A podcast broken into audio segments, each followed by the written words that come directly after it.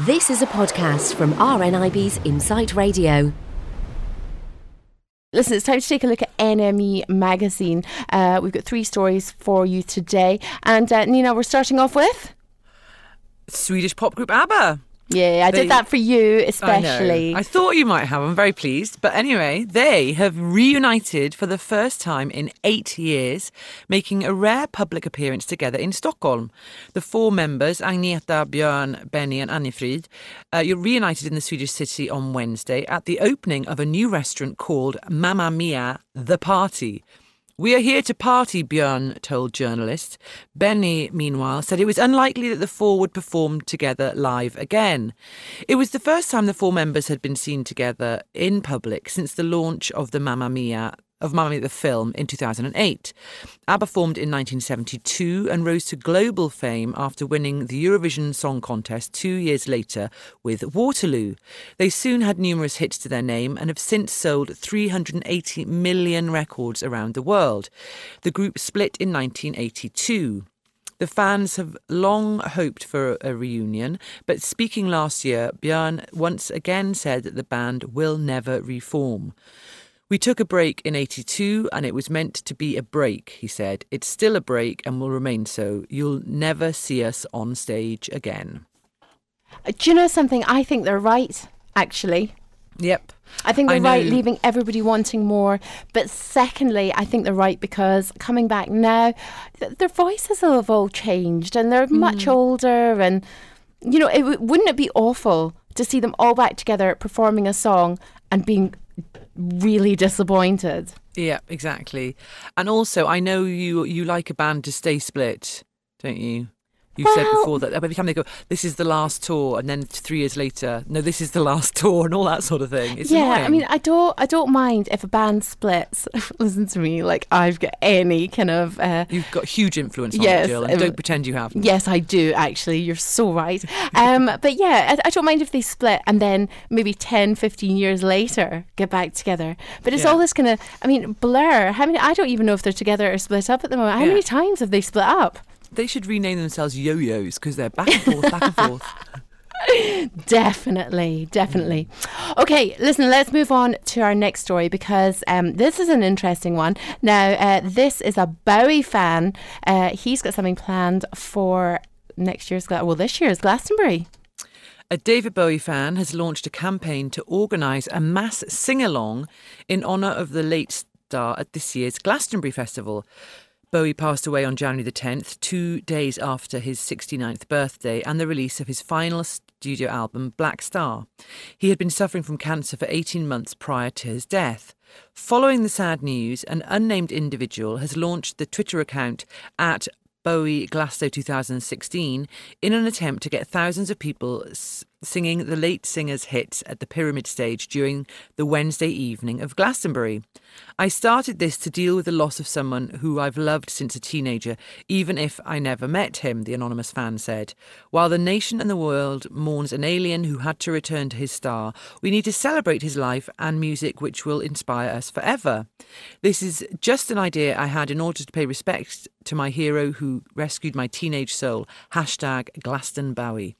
Fans recently gathered on a stage to stage an impromptu sing along in Bowie's honour at his birthplace of Brixton.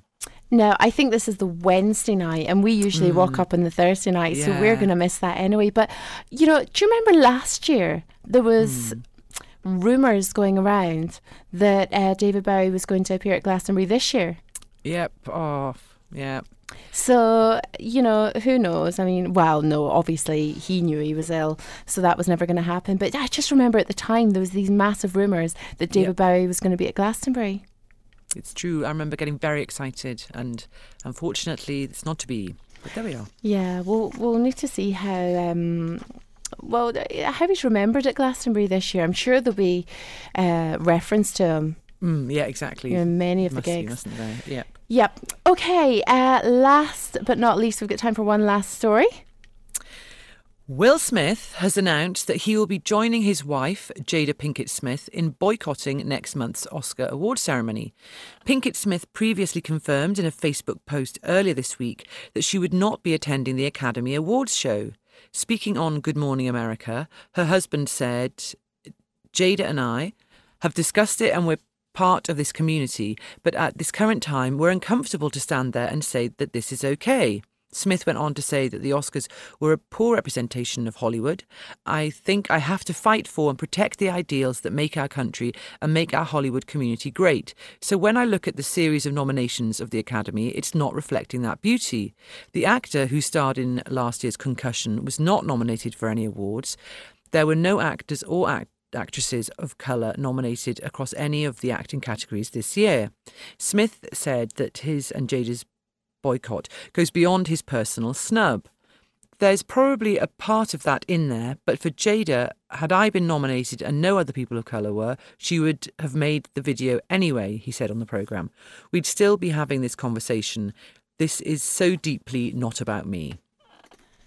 Hmm. Uh, it, it's it's a really tough one. This um, I, I think it's terrible actually that um, if you look at uh, Creed, uh, uh, it's Sylvester Stallone has been nominated for Best Supporting Actor. Apparently, Creed is a phenomenal film, and yet the lead character, um, who is black, hasn't ha- hasn't had a nod at all. Oh, I haven't seen it, but yeah, no, it is. It is something that needs to be.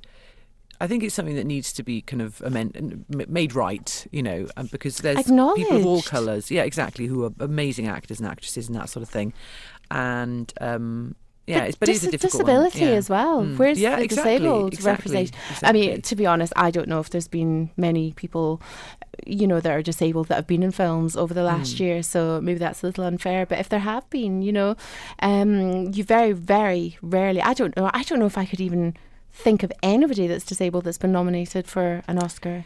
There's one I know of, and it's a girl. She won Best Actress or Best Supporting Actress, Best Actress, I think it was, um, and she was she's deaf, and she she's in. a- I can't remember her name, but she won it for a film which was about a deaf girl, and she she got Best Actress. But that was back in the 80s, so you know, forgettable amount of time by now. You know, it's time to kind of have made steps forward. One would assume. Yeah, Maybe not. definitely, definitely. Okay, listen, Nina, thank you very much for taking us through this week's NME magazine. The current issue is out on the shelves now, so if you can, uh, do go out and get it. But if you can't, you can take a look at their fully accessible website. It's nme.com. Thanks for listening to this podcast from RNIB's Insight Radio. For more podcasts, check out insightradio.co.uk.